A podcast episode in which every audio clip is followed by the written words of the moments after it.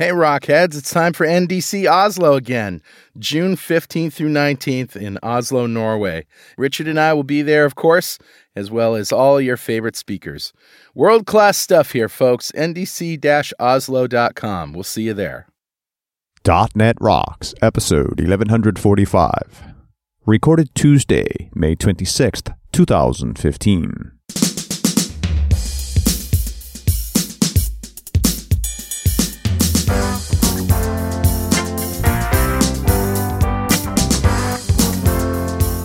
Thank you very much and welcome back to Carl and Richard. We're geeking out here. Yes. Hey, And I have scotch. I have bourbon. And I got to tell you, you've given me many nice gifts over the years. Mm. But those hand blown whiskey glasses Oh, yeah. make me smile every time I pour the golden elixir in it. You want to hear something sad? Hmm? We cracked one of ours. Oh, no, no. Yeah, apparently you shouldn't put it in the freezer.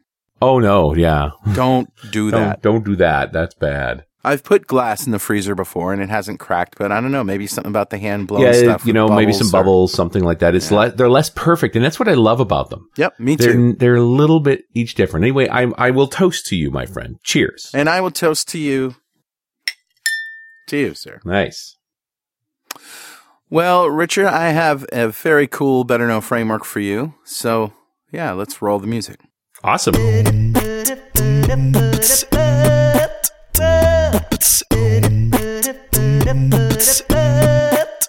right, buddy, what do you got? I know you've had this experience, my friend. You have an idea, and it seems like an obvious idea, but nobody's done it. Yeah. And you say, you know, if I had any sense, I'd get some money together and get a company or something and, and, you know, do this, write this software, whatever it is, right? Do this idea. And you don't, of course. And then, you're busy. yeah. And then, you know, a year, two years, three years later, there it is. Somebody's done it. Yeah. Yeah. So Kent Alstad and I, back when we were where where the heck were we? We might have been in Amsterdam at SD. SD conference. But Sure. It's been that long.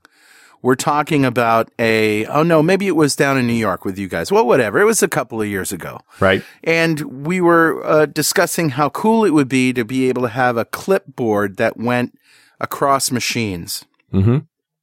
You know? So you could copy on your phone and then paste on your windows machine Right. or vice versa. How cool would that be right? Just a simple data transfer without any fanfare just copy and paste. And so microsoft is doing it. But not only are, is microsoft doing it and it's called OneClip uh, not only are they doing it but it goes across platforms. Wow. Because remember there was that synergy project I used this ages ago, right right but it worked across PCs, Well- but n- just PCs. synergy was this kind of thing where you could extend your mouse and keyboard just by moving your mouse Yeah, but it also included the clipboard. that's, that's right it did include the Yeah. clipboard So you copied something on the clipboard on one machine. And the most amazing part is when you had like a Linux install and a PC install and it still worked. Oh yeah, it's awesome. So anyway, if you go to tinyurl.com slash clippy again, Clippy again. I love it. uh, it's actually called OneClip, but, um, there's a, an Engadget article about it. And it, again, it's because of a leak. You know, somebody found something somewhere about it and leaked it. But, uh, there it is. It, the, the, the promise is copy once, paste anywhere. Nice. And I love that. Yeah, no, it's something you actually do, right? Yeah.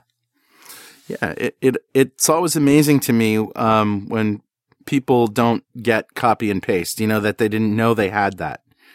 And, you know, I guess the, when you grow up in an era where things are being innovated and it's amazing and everybody knows about it when it comes out, you know, that's one thing. But then, you know, just thrown into the world of computers, newbies don't necessarily know. Yeah. So it's very cool. And I mean, and even when they do know, they don't know that it's a big deal. Yeah, they don't know it's a simple thing that's a really big It's deal. a yeah. big deal. You use it all the time. Yeah. Yeah. That's pretty funny. All right, man. Who's talking to us? Grabbed a comment off of show 1091, the one we did about wave power. All so right. the last of the alternative energies. I, I felt bad neglecting it for a couple of years. Uh, but it seemed to resonate with folks. And Jared McGuire says, uh, I love these geek outs. Although I had heard of wave power, I had never heard about tidal power. After the explanation, it seems so obvious that I can't help but wonder why it took so long to become a reality. one would think that tidal power would be more widespread. I expect the real estate plays a large factor in blocking its growth. Again, great show, guys. Keep up the power geek outs. And next up, magnets. No, seriously, magnets. Magnets? Hmm. Magnets. Magnets. Neodymium? Anybody? Yeah, you just hurt yourself with the damn things, but Yeah. all right, okay, we'll talk about magnets. We should talk Um, about magnet snake oil because there's a lot of that. And I, and one of the reasons I read this comment was that I will. This show is going to fall in nicely with some stuff around wave power as well. So uh, yeah, it's interesting that it hasn't come so long. I think we talked about this in the wave power show that one of the problems when you deal with tidal power is the ocean is very destructive, Yes. incredibly destructive, Right. and you need power plants to run for decades. Yeah. And it's just not easy to do to make that work. So then, you know, it's been very challenging to have it as reliable as it needs to be. Yeah. So, Jared, thank you so much for your comment. A .NET Rocks mug is on its way to you. And if you'd like a .NET Rocks mug, write a comment on the website at .NETRocks.com. All right. So in this show, we are going to revisit uh, all of the topics, or as many of the topics as we can possibly revisit. Well, I mean, it's going to be no surprise to you that I don't stop researching a topic just because we finished the show. Oh, of course not. you know, and again, even people have missed a history here. I didn't like this idea. Carl talked me into it. Uh, and it forced me to, you know, actually get an hour together on a subject I thought I knew a lot about, but when you actually delve in, I learned a bunch more. And, Yeah. and I just have this machine now where I'm constantly gleaning information and gathering it. And so, And you One and I the- hang out a lot, so we, we I know the updates just from hanging out with you. yeah, I mean, because you- I'm always thinking, I'm looking and, and so forth. And one of the problems I've got is trying to figure out w- when do we make another show?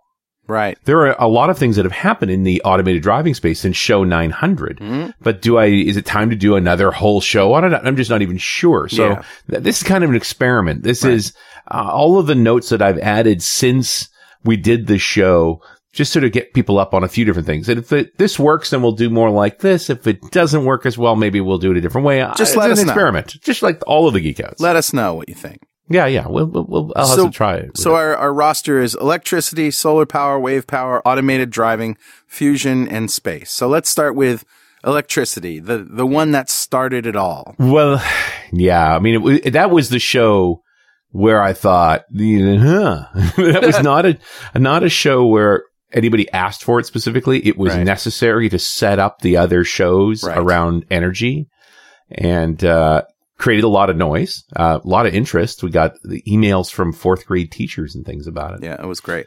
Uh, one of the things I mentioned in that show, and that's back in, in January 2012, was the Tres Amigas Superstation. Do you remember? The Tres Amigas Superstation was the huge power plant in, in Texas.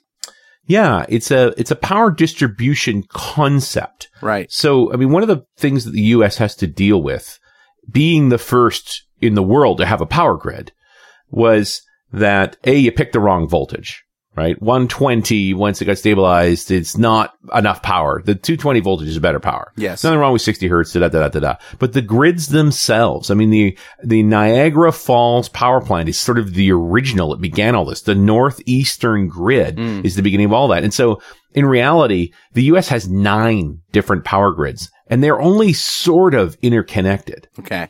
And so the Tres Amigas superstation was an idea to bridge the West Coast uh, power grid, the Texan power grid, and the East Coast power grid together. Right. And I remember that uh, required long travels of power cable so that it was so, so well, to speak. it's a big country, right? Yeah. So one of the problems here is that um, synchronizing all those power grids, right? There's a reason those power grids have stayed apart. You need them to all be on the same AC cycle, and, and the bigger the grid, the harder it is to, to keep it synced. Now, here's a question. What's the benefit of syncing power grids? I mean, isn't it nice to have nine different sections so if one goes down, they don't all go down? Um, you got a point. Just because they're synced doesn't mean they knock each other out, Okay. right? Like that, that's fine if one failed. The whole reason to have them connected is so that one could support the other if there was a problem. I see. Right? And and in the Northeast, there's this huge grid interplay that includes Canada, by the way. Um, power electrical grids don't really see borders, especially when it comes to the U.S. and Canada. Right. And now you remember there was that incident in Ohio a number of years ago, after 9-11, but a number of years ago, where a failure in a test sequence in a, the Ohio part of the grid knocked out the whole Northeast. Yes. Now they're heavily intertwined, but just trying to bridge them together is, is not a bad idea. The, what's happened over time, and this is where the European side of this comes into, is we've learned how to transmit power more efficiently. Uh, and what the Tres Amigas system was proposing was to use ultra high voltage superconductive DC power grids. That's right. I remember now. So instead of using AC, use DC, use high temperature superconductors and bridge the grids together there. Now, what's the advantage there? Where they don't have to be in sync? Yep. And they can travel long distances. Very, very long distances. And the main thing they were looking at is there's so much opportunity to generate solar and wind power in places like New Mexico and Mhm. Arizona that don't have a lot of demand for power. right. And solar's, yeah. Okay. But California does. Yeah. And so the opportunity to distribute power more widely is kind of an interesting idea. Um, it's a very large scale project. So I've been following it as I am wont to do because of my, my immediate thought was no frickin' way. Right. Like this isn't, they're never going to get this thing built. Yeah. So they passed by 2013. We did the original show in 2012. Mhm. By the end of 2013, they had passed all regulatory requirements. They were legally allowed to build the thing. Now you say were. What happened? Well, now they need money. Okay. So now you actually have to fund the thing. So their first round of funding was they were going after $550 million. And nobody ever says, Hey, we failed to raise the money. Cause let's Right. face it, you just keep trying, right? Right. But, uh, I found some press releases from, uh, 2014 that were saying we're going to have our funding in place for the first round, which is to build out a five gigawatt connector between the three grids with the ultimate plan to scale it up to 30 gigawatts. Wow. Um, so they needed to raise $550 million and they figured to be done by the fall of 2014. Mhm. It is now the spring of 2015. No word. Okay. So it's just gone quiet. Uh, and in my experience, you know, when you raise money successfully, you make a lot of noise. Mm. So the fact that they're not making any noise at all means they're struggling for money Yeah.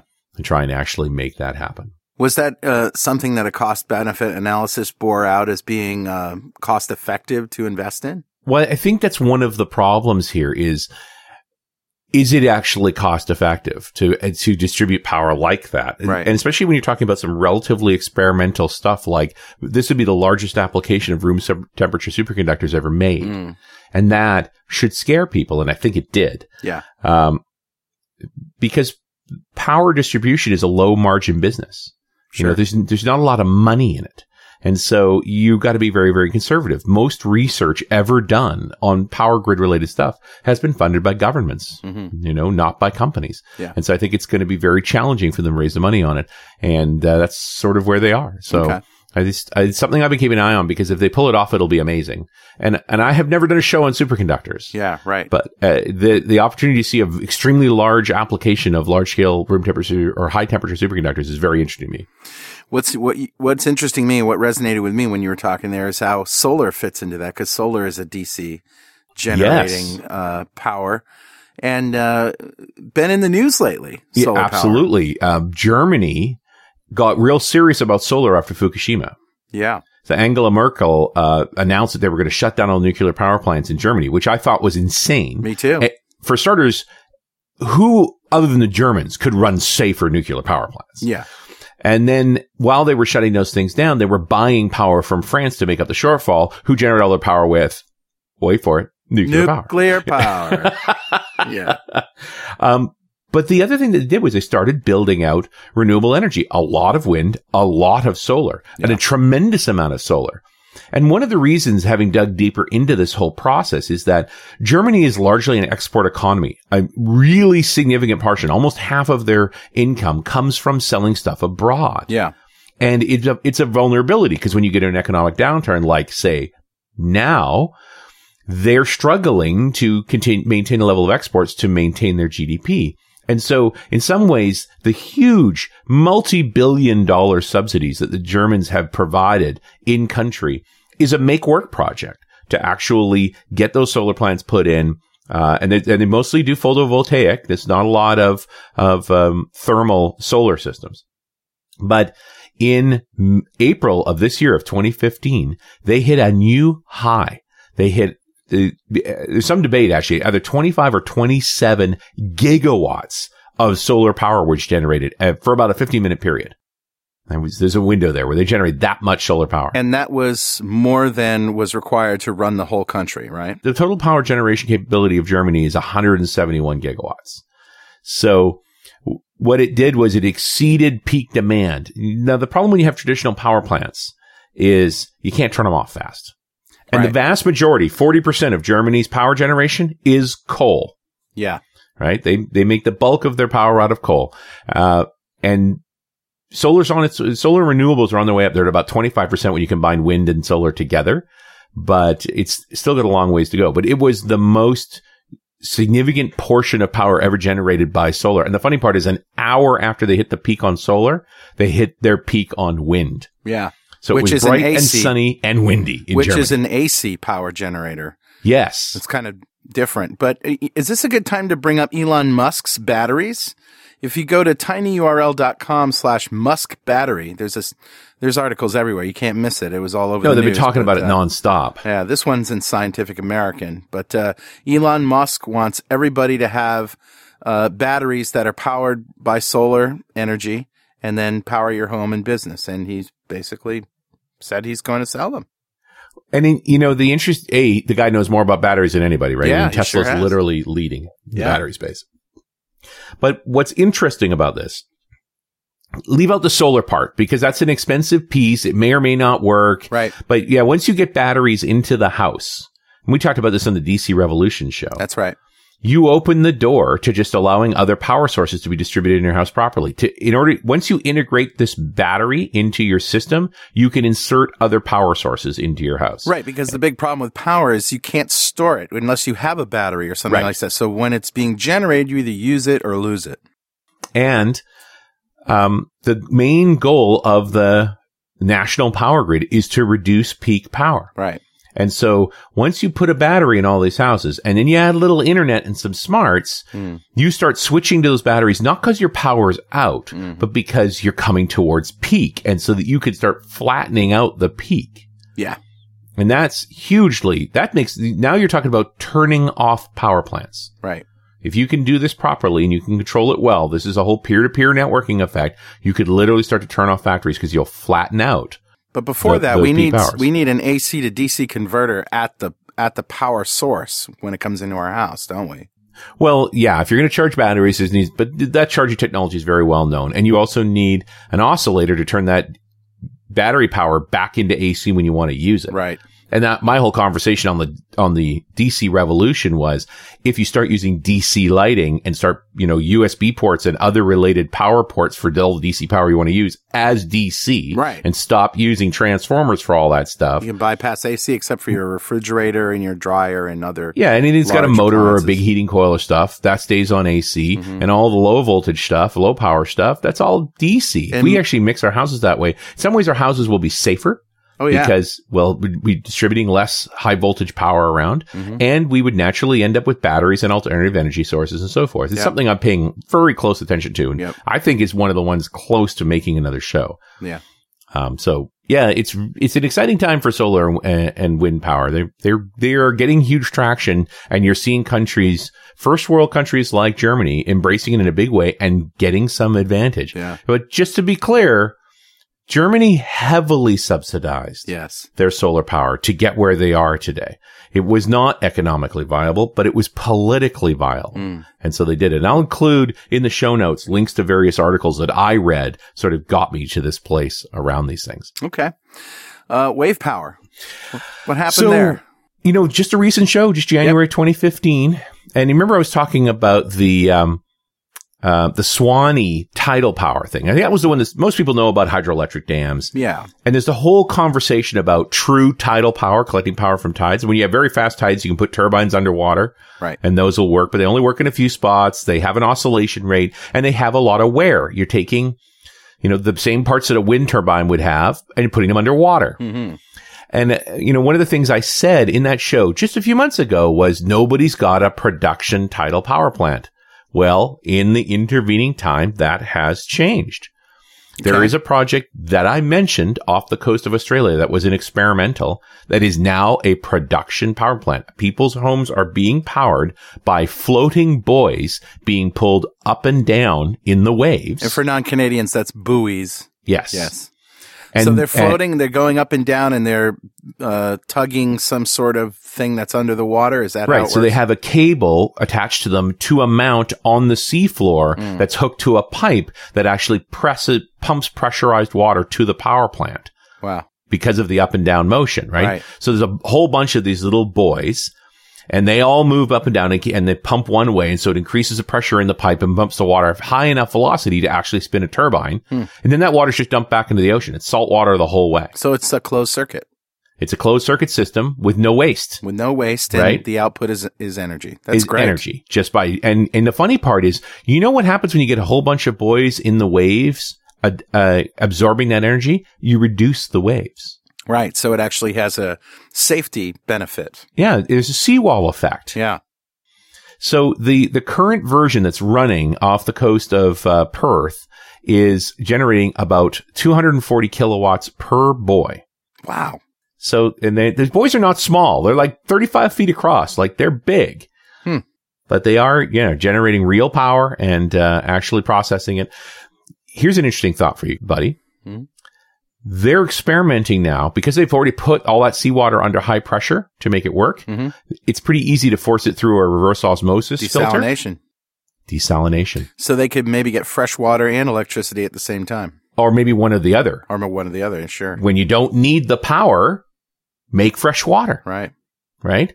So interesting, isn't it? It's very interesting. It's a it's a big step forward, and and and, and that combination of this particular technique, pumping using the wave action to pump water under pressure, just opens the door to a bunch of other ideas, and I think it's very very clever application. So I'm pretty excited about what's happened there. Yeah. Awesome. All right. That brings us to automated driving. Yeah, And, an- uh, I mean, there's so much more. We, we could talk about power all day. Sure, but in the interest of time, the Yeah. the thing that struck me is uh, one of your predictions came true. Yes. Is coming true. And well, uh, several of them. yeah, several of them, but this one in particular was about the trucks. So Well, let's do the truck last because the truck in some ways is the real good news. One of the pieces that came out shortly after we talked about this, and there was a couple of folks that complained about, I was just going into enough detail about exactly how, say, like the Google car works. yeah, You know, we, we did a little bit about the sort of the technology side and a little, and then we talked more about what is the impact of automated driving. And Well, the impact that's of automated driving is huge. There's been, if there's any area that's doing a lot of research now, it's doing more and more studies about automated driving. It's not just straight saving lives. There was a great piece out of Stanford that showed if only 10% of the vehicles were automated, traffic jams are basically over. I don't know if I said this on the original show, but I certainly have talked about it since then. But Mhm. that I think uh, automated cars will bring back a sort of inner city life, like a nightlife that Yeah. has sort of been uh, ha- has gone away because, well, let's face it, you don't go out to a bar at night because you're driving to a place to drink, then you get in your car and come home. What's Exactly. what could go wrong, right? Lots. Yeah. not only that, but you know, their bands aren't hired anymore because people go crazy and they drink more, and then you know the bartenders are actually liable for uh, for their safety. So they're they're required by law to cut them off if they're too drunk because if they get in an accident and kill themselves, the bartenders can be sued. yes. So all of that, and, and you know, and I hear, I hear you. We have taxis, we have Uber and all that, and that should be making a difference. But there's a social stigma to taxis that, you know, I want to go out. I want to be, you know, with my, my spouse, my boyfriend, my girlfriend, whatever. And we just want to go out and have a good time. We don't want a taxi to pull up to this. You know, it's like, there's like a social stigma with taxis. But if you could call your car, on your phone, comes and picks you up, takes you there, and then just goes back home. You know, gets out of the city. And then when Yeah. you're ready, you just press a button on your phone. Then it tells you when it's there, and you walk out in your car, your own car, and drive home. I mean, that's, Well, I don't even think you'll own the car. I mean, I think it'll be Uber. I mean, you still have the social stigma of being drunk in a car, but if you're the only one in the car, who cares? I think you're going to see a mix, Richard. I, I think that you're right. There are going to be a lot of people that take the automated Uber car because it's just so easy.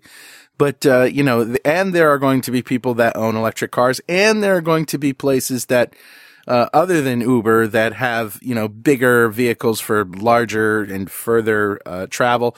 And I also think that, uh, they're good, regular old cars aren't going anywhere because let's face it, this is the most fun we've had with a machine since the beginning of time. Yeah, but I expect the car to go the way of the horse in a big hurry. There'll be a few people. They'll ride in a safe area. You know, it'll it'll disappear. I don't think largely. so. I think there, there's number. still going to be those people who love to drive cars. yes, but it's going to get harder and harder to do so because it's not safe. Yeah. There's still those people who love to ride horses, but they don't take them to the grocery store. Yeah, yeah. Okay. Right. Um, We'll one of the big pieces that came out about a year after we did that original show was a really detailed analysis of how Google does what Google does. Mm-hmm. And, and they, there's been several important Google articles out. Um, the most, the one that surprised me was the level. So Google's car uses LiDAR. Yes. Right. This is a light radar Yep. that makes a very detailed map of the world around it. Yeah. Well, it also has a copy of that map internally to the point where it knows how high curbs are, where every stop sign is, every light is, every structure is. And so there's a reason that the Google car has only been driving around Palo Alto. That's the only place they have that detailed a map. Got it. So we're going to need the 3D equivalent of GPS in Or order. we're going to have to come up with an easier way to do this because the LiDAR approach just requires too much data. Hmm. So I don't know that it's ultimately scalable. The other reason they use Palo Alto is because the weather is almost always nice. These systems do not work well in bad weather. Ah, So of course they It- don't. Yeah, it's hard. The ability for humans to adapt to limited data and still drive, which is also partly recklessness. You don't actually know in the snowstorm what's ahead of you. right. We are, you you know, the pieces that are missing is dealing with those finer details. Yeah. Um, but Google, in the meantime, has dr- put literally millions of miles on its automated vehicles. Hmm. Been, it got permission to use them. There have been Google people that have been in them forever, and they have a. I'll, I'll put a uh, link to the article, but uh, they've had accidents, Yes. and every time the accident has been somebody else's fault. They're mostly rear enders, and they have been minor, Yeah. uh, and they have been unavoidable. yeah. Yep. That's, That's, uh, exactly what I heard too. and there's an ethical, you know, now you get into this sort of ethical dilemma around these things that uh, are, you know, uh, could be a whole other discussion of once you have an automated driver, now you, now you can play the game of there are four people in front of the car and there's one person off to the side. Do you avoid the four and hit the one? Right. You know, that sort of thing. And these are old ethical dilemmas. Like, Sure. The, the philosophy's been around a long time. So, and that's where they're going there. But the most important news in the automated driving space, without a doubt, is that right now, today, in May of 2015, there is a completely automated, well, not completely, but an automated semi trailer truck, exactly one Yep. built by Mercedes Benz driving in Nevada. Yes. And, and it still requires a person behind the wheel, right? And it doesn't do everything. It will Right. not do on and off ramps. yeah. So, but for that core driving, the most boring part, the exhausting part of the drive, just Mm. driving on the freeway, that's what it does. And it's not doing it with LiDAR. Interesting. It's an optical system. Hmm. So different, you know, I think something we didn't get into a lot when we did the original show is there's lots of different technological approaches to automated driving. And this particular vehicle, and it's a semi trailer truck, a full size semi trailer truck trawling a trailer. So Yeah. not a small machine. That's 150,000 pounds worth of machine when loaded is using cameras and other sensors to drive itself. That's pretty awesome. And, And- uh, so it's the beginning. This is happening. And that's one of the things that we talked about on the very first show was that trucks and, uh, you know, rigs, big rigs for, for hauling and, and trucking and shipping are probably going to be some of the first automated vehicles because the benefit, the, is just so undeniable. Yeah. There's a limited amount of time that professional truck drivers are allowed to drive. Yeah. And that limit would get lifted. And, um, and that would reduce the cost of goods. That Right. would in- decrease the number of vehicles required. Like these so many benefits. It would also, you know the it- downside it would also is increase the quality of goods because they would get from point A to point B quicker. sooner. Yeah. Yeah. So guess what the largest single job title, most common job title is in the United States? Is it truck driver? It's truck driver. Wow. So it is something like six and a half million people. Wow. And you and I have driven across the US a number of times. Mm. If all the trucks were automated, it's not just the truckers that lose their jobs. Think about all those truck stops. Yeah. All of the infrastructure scattered around the country Yeah. that is built to feed and wash and maintain vehicles for truckers. Well, per, you know, perhaps there is another system, another way that can come out of this where I mean, if you think about it, trucks still need to be refueled. Yes. So there will be There'll truck be some. stops. You know, what about having, uh, you know, people that pick up their truck at a certain place? One guy gets off, another guy gets on. He takes the next leg. He sits behind the wheel and, you know, does basically nothing, but operates the vehicle. He doesn't have to be, uh, operating the vehicle like, Well, and I'm still talking, you know, we're getting, we're getting to get to a point where there'll be nobody in the vehicle. There's no Yeah. reason to have a person in the vehicle. Yeah. We're not there yet, but we're getting, we'll, we will get there. Mhm. And that's when this is going to be very disruptive. And it's leading me to another show okay. that talks about, are we actually in a place where the amount of employment is simply less? You and know- we have to do it a different way. I think, you know, I've been listening to Planet Money a lot and they've been doing a whole series on the robots taking your job, you know, Yep. basically. And, and the, there is no consensus right now. I No. mean, if you think about it, yes, we have lost a lot of jobs, but we, technology has replaced those jobs Yeah. with other jobs. But the net effect seems to be less jobs. yes. So where we're heading here is a society in which just manual labor isn't done, and the the things that people do will be uh, uh, something else. You know, I, and I don't know what the answer is. Maybe maybe we're heading toward a socialist state where there's a guaranteed minimum wage that everybody gets just for being a citizen. Well, let's just be clear. You already live in a socialist state. Well, Every sure. civilized country is a socialist state. You have roads, you have military, you have medicine. It's socialism. Yeah, sure. I, I mean, you know, getting it to the point where we're actually paying a citizen a wage to exist. You know, that's what I'm talking about. Or, you know, have, or providing a basic income. There's Yeah. no, and, and, I mean, the reality is this exists today. We do not leave people lying on the street. If they want to come in, there's a place for them to go. When well, we live in different countries, my friend. Well, I think it's even true in your country too, actually. Most of the folks that you find that are homeless are homeless for a reason. Sometimes that reason is mental illness. Yeah, a lot of the time it's mental illness, the inability to just get their life together. Yeah. To choose to function in a different way, you know, would be an, an, an, an a polite way to put it. Yeah. they, they are on the fringes of society for a reason. But this is a different show. We're going to have to pick that one up later. But it's a fascinating topic, and I would recommend you listen to uh, Planet Money on NPR. Uh, there's a whole series of shows where they talk about this, the philosophy Absolutely. and the and the hard data. Let's give away some swag, dude. All right, it's time to give away a DXperience subscription from Developer Express to one lucky member of the .NET Rocks fan club. But first, become a UI superhero with DevExpress UI controls and libraries, and deliver elegant .NET solutions that address customer needs today and leverage your existing knowledge to build next generation touch enabled solutions for tomorrow. Whether it's an Office inspired application or a data centric analytics dashboard, DevExpress Universal ships with everything you'll need to build your best without limits or compromise. Learn more and download your free 30 day trial at devexpress.com superhero. All right, buddy. Who's our winner? Today's winner is Hetal Suresh Patel. Congratulations, Hetal. Yes. Golf, Golf clap for you, clap sir. for you, sir. oh, we got to get that on a t shirt. Yep. And uh, Hetal won Dev Express's DXperience subscription. That's a big pile of awesome from Developer Express just for being a member of the fan club. And if you don't know what we're talking about here, go to .netrocks.com, click on the big Get Free Stuff button, answer a few questions, and join the .NET Rocks fan club. We have thousands of members all over the world. And every show we like to give away stuff from our sponsors. And every December we give away a $5,000 technology shopping spree to one lucky member of the .NET Rocks fan club.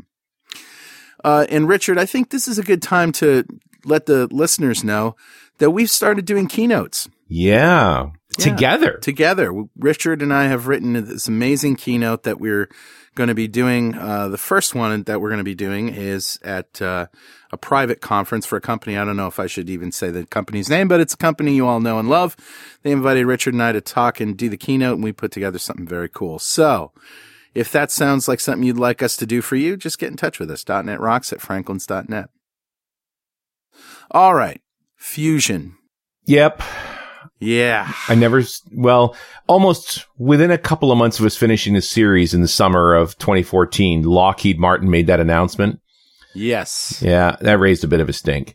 So their concept's called the high beta reactor. Mhm. It's a, it's a very interesting name. There's even a Wikipedia entry for it, but it's been made by the Lockheed Martin people. Okay. I actually know how to use Wikipedia, boys. Yeah. It didn't take me very long to figure out who was writing this thing. Yeah. Yeah. I can't find any, you know, the problem is that every article you read, any piece you get on this, there's no research papers, just focuses on how amazing free power would be, which A, look, fusion power, never going to be free. Right. Like, don't fool yourself. The bulk of the cost of power is not making the power. The bulk Yeah. of the cost of power is distributing It's power, distributing. and that's not going to go away. Right. And we're never talking about the Mr. Fusion from Back to the Future. It's not going to be something the size of a coffee can on the back of your car. It's going to be a power plant. Yeah. Uh, and so the other thing that, that I do that I think more people struggle with is I'm always very interested as to why people are making announcements. So here comes Lockheed Martin, one of the wealthiest companies in the world, one of the largest defense contractors in the world saying, we think we've cracked fusion. We're only five years away, which by the way, I've found the same announcement for the past three years. Yeah. Mhm. Always five years away. Why are they years- talking? We're always five years away. That's right. I think in five years, that's like the pundit's uh, mating call. Yeah. Yeah. But the reality is if they actually had a solution, they wouldn't be talking about it because people who can do are too busy doing to talk. They've got the money. They could build it themselves. Mhm. So the fact that they're not just building it sort of speaks to whether they've actually got anything or not. And I don't appreciate them using the Skunkworks name in the, in this whole process because Skunkworks used to really mean something. It meant some of the coolest technology that had ever been built by man. Stuff like the SR-71 and the U-2 and the F-117 stealth fighter. Mm. This is a paper project with a few bits of bent metal and no proof that it's anything. Okay. Um, but that's not the only thing that's interesting. Of course, I'll go- I'll go and take a peek at ITER and literally this month, just a few days ago in the, in the, the, uh, uh, journal Science, one of the problems I have with ITER and these other big mega projects is they keep going with this idea that if we just make it bigger, the bigger one will work. Right. You know, we, we've seen this in software. We've seen this in all kinds of Sure. things. It's kind of a silly concept and it hasn't worked yet. And the projects are getting catastrophically expensive. Mm. You know, depending on who you ask, the ITER project will be somewhere between 20 and 60 billion dollars. Nobody actually knows. And how much energy has it produced? exactly none. It's still not even built. Yeah. The most successful tokamak reactor, large scale one, would be the joint European Torus JET that generated, that emitted, they didn't capture it, just emitted 16 megawatts of power for putting 17 megawatts into it. Yeah. Okay. Mm. Not to capture because the yield's going to be lower, Mm. but just emitted. Mm. So the paper in science that I'll include the link to talks about rather than use the donut shaped tokamak design, they're talking about a thing called a spheromak. So it's a different shape that gives a little more room for the plasma to work in. And one of the principles on this is that it will be more efficient when it's smaller. Now, it just seems crazy to me. Uh, are these people out of their minds or do they actually have real science behind this? Like, why doesn't it work? Uh, Is it because there's only a couple, a handful of people that really truly understand it and they, nobody knows enough to be able to critique them? What is I it? think I think that's part of the problem. There's only so many people at this level. This is experimental physics, so we are making hypotheses and testing them. And in order to test them, we have to spend billions. yeah. But you know, part of this is this idea that stop selling the get bigger because you know there's just no evidence that getting bigger actually solves anything. Hmm. So, but I do appreciate that there's new ideas going into fusion, and uh, I'm yet to be convinced, but it's encouraging. Um, so that's ITER. The you know if we talk about the three fusion shows. I talked about ITER first. Then I talked about the National Ignition Facility. Mm-hmm. NIF, which kind of embarrassed itself. They were trying to use laser confinement and got nowhere near their numbers. So they cooked up another number, looking at it a different way to make it sound better. Yeah. But to their credit, since that show, they have actually worked on the real problem. Okay. So there's a set of papers now out of them actually analyzing the hohlraum. So this way, the, if you remember the NIF, you go back to listen to the other show, the hohlraum is a little gold cylinder that contains deuterium and tritium. okay. And the laser, 192 lasers hit this thing within the same picosecond.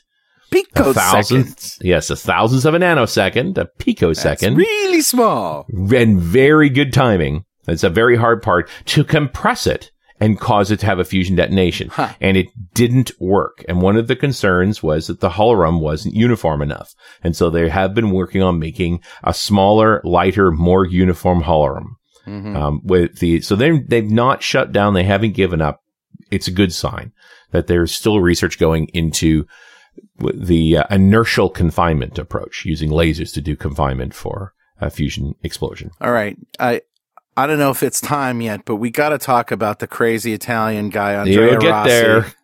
I just run down a couple of the others. Uh, you remember General Fusion, which is just down the road Yeah. from me? Yeah. Uh, no press releases, no conversations, no interviews since April of 2014. Hmm.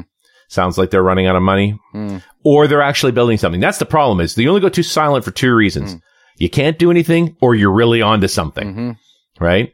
So they're silent. Um, Helion Energy, which was another one of the billionaire funded, uh, projects has got, has been doing some, they're out of Western Washington, just doing some press pieces with politicians, but no announcements of actual tests or anything like that. Tri Alpha Energy, which is one of Paul Allen's projects, totally secret. Mm. Um, the Lawrenceville Plasma Physics Project, which is another one that I, I talked about. Their chief scientist turns out he was an Iranian, couldn't get a visa, and has gone back to Iran. Oh. Okay, like it's just Huh. random problems. All right. Um, in the cold fusion front, so what do you remember from the cold fusion? What was the best news I told you in the cold the fusion? The best show? news is that cold fusion works. It's Yes. real. It's possible. It's just not efficient. not just generate electricity. And the pro and the research that was done was the guys from Mitsubishi Labs. Right. So what I really liked about what Mitsubishi Labs did is they stripped down to the fundamental concept. Because what was interesting about the cold fusion idea that I take palladium in some form, right? Wire, mesh, there's all these different discussions about what it should be. I immerse it in heavy water, right? A deuterized water. And then I pump electricity into it for weeks. Hmm. And after weeks, something happens Something. and and they're not really, you know, so this goes back to the original Fleischmann Pons experiments in the 80s that started off, that made cold fusion into a pariah because they somehow got heat and they weren't sure how and it couldn't be reproduced. But what the Mitsubishi guys is they got down to the core. Don't worry about the power and so forth. The big problem with the cold fusion was there's no high energy neutrons being released by fusion and every other kind of fusion that's ever been done and proven to be real had these particular emissions hmm. that this process didn't have. Yeah. But what the Mitsubishi guys did was they transmuted elements. right. It's true alchemy. Yeah, the alchemy of old, real alchemy. And my favorite one of those, the one that was, I think, sort of the most approachable because everybody knew what it was, was take, you put calcium in with the palladium and you got out titanium. That's crazy. And you're like, you got what? Yeah. And, and the re, and so there were certain formulas that they could see that were fairly consistent. It's always, so in the end, what's the difference between calcium and titanium? Uh, well, titanium uh, goes around my finger. Actually, Yeah, I nice. have a have a ring. Calcium has 20 protons in its nucleus and titanium has 22. Right? Okay. That's the basic measure, and you're going to get some neutrons along the way as well. And so the transformation or the transmutation of in, in that process was to take calcium, which was you know, atomic weight 44, 20 protons, 24 neutrons, and make it into titanium by adding two protons and two neutrons to it. Okay. Okay. Yeah. Without that, dude, that's fusion. There's no two ways about it. Sure. It's fusion. You have fused two molecules together. Well, you've you've taken a proton, a couple of protons, a couple of neutrons, and stuck it into the nucleus of something else. You fused them. Hmm. But you so to me, what was important in the Mitsubishi experiment was proof that there was fusion without all of the normal trappings of fusion. No plasmas, no high energy neutrons, none of that stuff. Now, if they could just make it efficient. So, uh, and then Mitsubishi went off, gave the project to Toyota, and Toyota proved that they could make it happen re- reliably as well. The the whole question was this got it's just there's a reaction here that should be studied further. Yes. So the team Yes. behind the Mitsubishi project has left Mitsubishi. Oh. They have joined a new lab specifically to make power out of Hmm. this. Now, here's where I get sad Mm. okay? Because it, was a very sensible project that begged itself to do more research with because it's like clearly there is a form of fusion being done here. Mm-hmm. And they call it, and they call it condensed matter nuclear reactions. So the new organization that these guys have now joined are focused on two things. One of them is making power. Which, okay, that may or may not work. Yeah.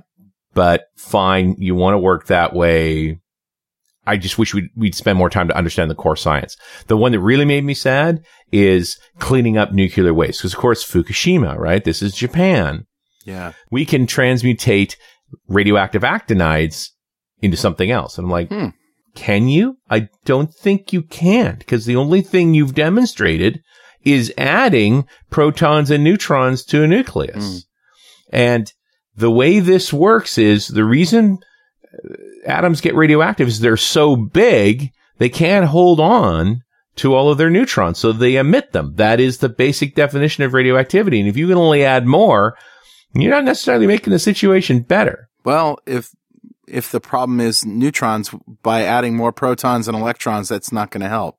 No, it's going to, it, it's not necessarily going to make it worse though. So I actually went, pulled out my periodic table, looked at the research they'd done because they, you notice they al- always do it in pairs. Yeah. Either two, four, or six ads. So if you just look at uranium, right, with 92 protons in it, and you added two protons to it, what would you get?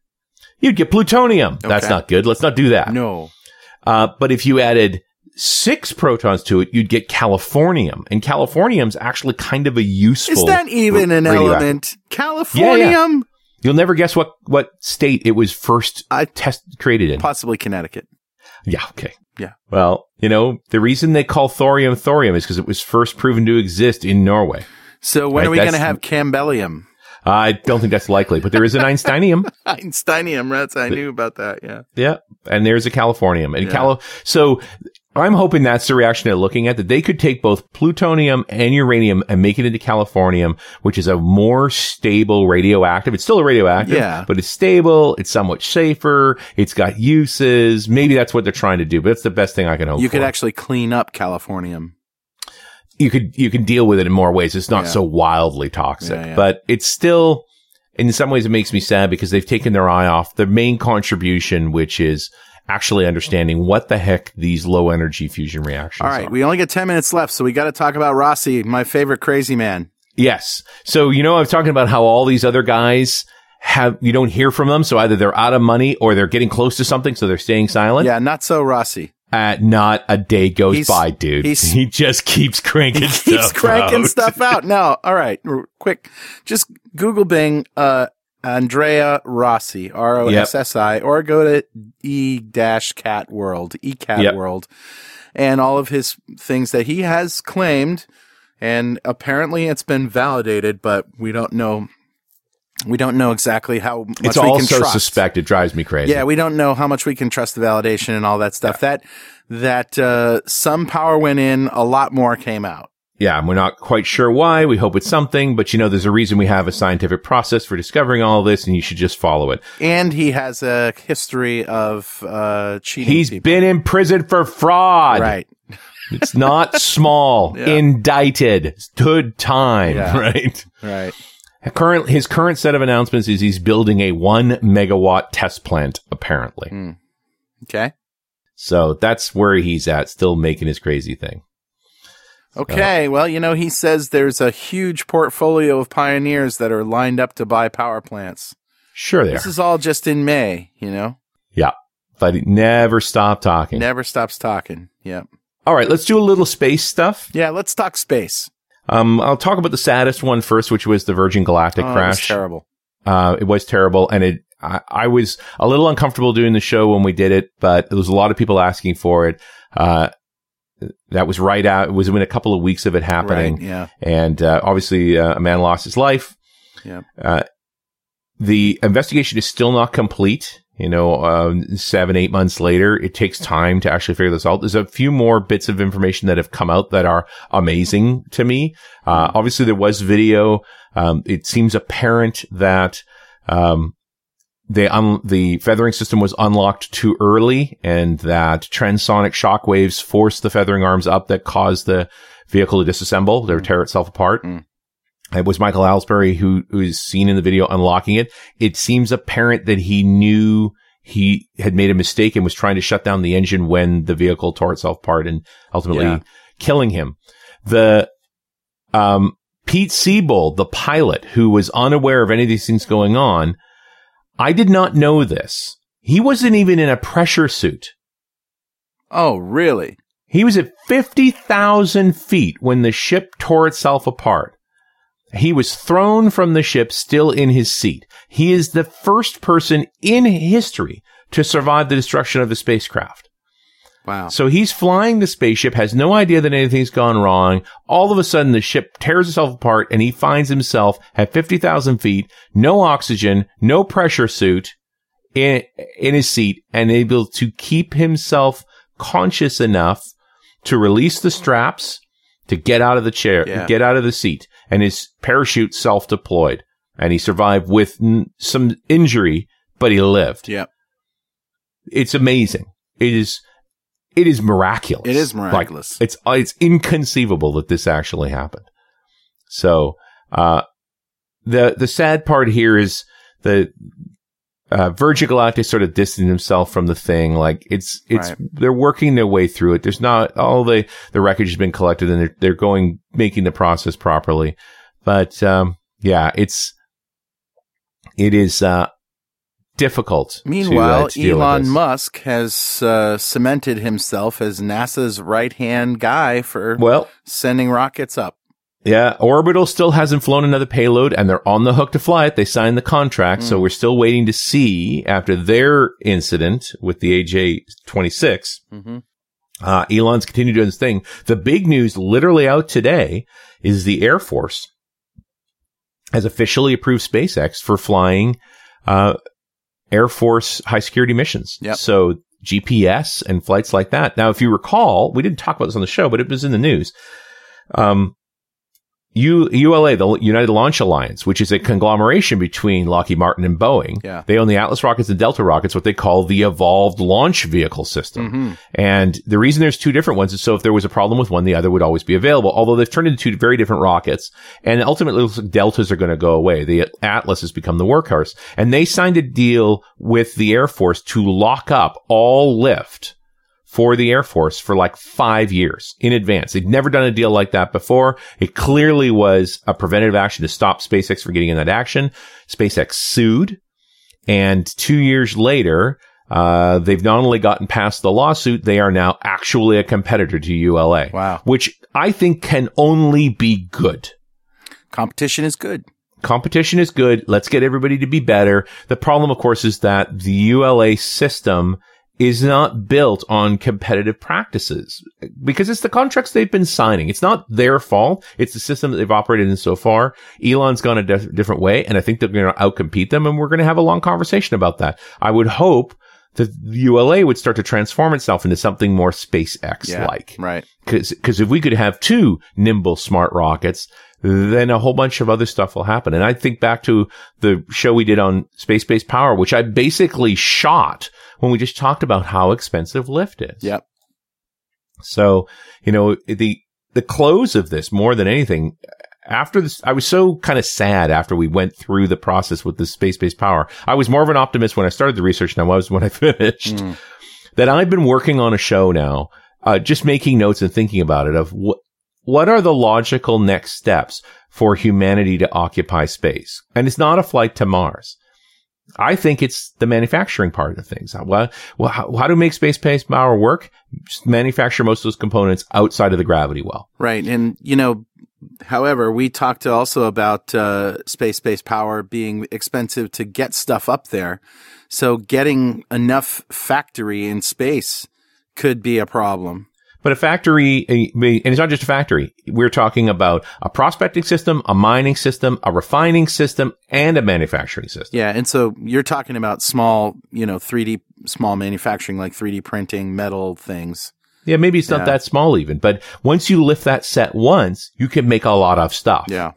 Right. And when you're talking about the SPS-ALPHA, which is, um, I mean, literally a multi-mile across spacecraft, you are going to make thousands of components. Hmm. And that's only to generate two gigawatts of power. Yeah. If we actually want to make a dent in the power consumption of the planet, make it space based, we need hundreds of them. And suddenly a factory makes a lot of sense. I just don't know. I don't know, Richard. I we talked about this in the Space Based Power show as well, but y- you know, the is the benefit of having the power outside the atmosphere, the solar panels outside the atmosphere, that much better than having more solar panels inside the atmosphere? Is it worth it? Well, it has certain key advantages. Certainly there's a space thing. There's no night, right? Like, Right. yeah, there's a ton of advantages. And I, we never even got into this, but once you start beaming power around, you can beam power for other reasons. Remember we were talking in the asteroid mining show about building the the uh, circular orbiting ships that fly between the Mars and and the Earth constantly. sure, absolutely, It would be space based power that would accelerate them. Yeah. That would be your power plant right. So you, you, you need a few other capabilities being able to handle moving targets, but you could do it. And so you're talking about a system that you would build. You, we're talking about core things to advancing our civilization, manufacturing in space. And I'm not saying in zero G, maybe it's on the moon, but in vacuum environments where we can take advantage of that environment to manufacture at a lower cost. That's just a skill we're going to need as humans sooner or later. Yeah, yeah. And being able to generate power in space, either distribute it on the planets, back to our planet, onto a moon to run its factory, or to, onto a spacecraft to accelerate it or decelerate it, they're just capabilities we're ultimately going to need. So mm-hmm. for me, these are notes I'm starting to take. I don't know when it's going to take the form of a show, but it's stuff I'm thinking It's about. certainly stuff to watch for. You know, uh, watch for those the the magic uh, sequence of events to happen and the the colliding of the stars to align, so that uh, you know stuff that the technology that exists at the time, the cost of that technology, the weight of it, all of those things, uh, those factors will make it even more uh, desirable to get stuff up into space. And I'm optimistic. I think we're at a turning point right now where infrastructure in space is starting to make sense. Mm. And that, that we can talk realistically about actually manufacturing because of, all because of our level of automation today. Yeah, and especially where 3D printing is going, it certainly seems like that additive manufacturing is the future. Yes. And uh, make being able to make real things and real parts in space from materials that you mine in space Yes. seems like a no-brainer. Yeah. Going to be hard, but It'll take a while. hugely powerful. Yeah, it'll take a while. So I've, uh, we put up a new place for you to suggest ideas for geekouts and to vote for the ideas we've got so far. That's, uh, feathub.com slash Richard Campbell slash geekout. Awesome. And of course, link will be in the show notes. Uh, we've got hundreds of votes already. We'll get hundreds more. For better or worse, the Google moderator site I set up that everybody's excited about, Google shutting it down. Because, Ah. you know, Google. That's what so. Well, Richard, it's awesome that you're still doing this, and, and I'm honored to be a part of it. So uh, let's just never stop. all right, well, let, we'll figure it out. Come, keep plunking along. All right. I haven't run out of ideas yet. Yeah, no kidding. All right, we'll see you next time on .NET Rocks.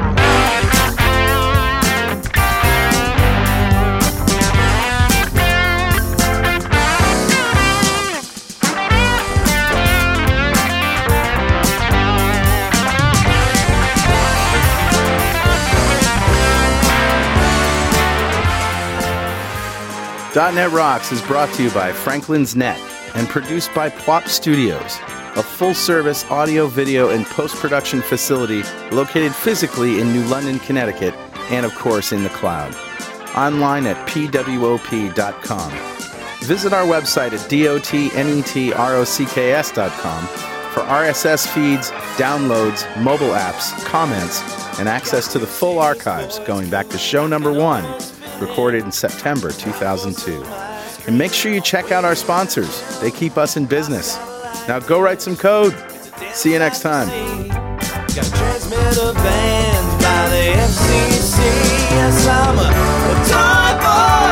Life is hard. Pay my taxes.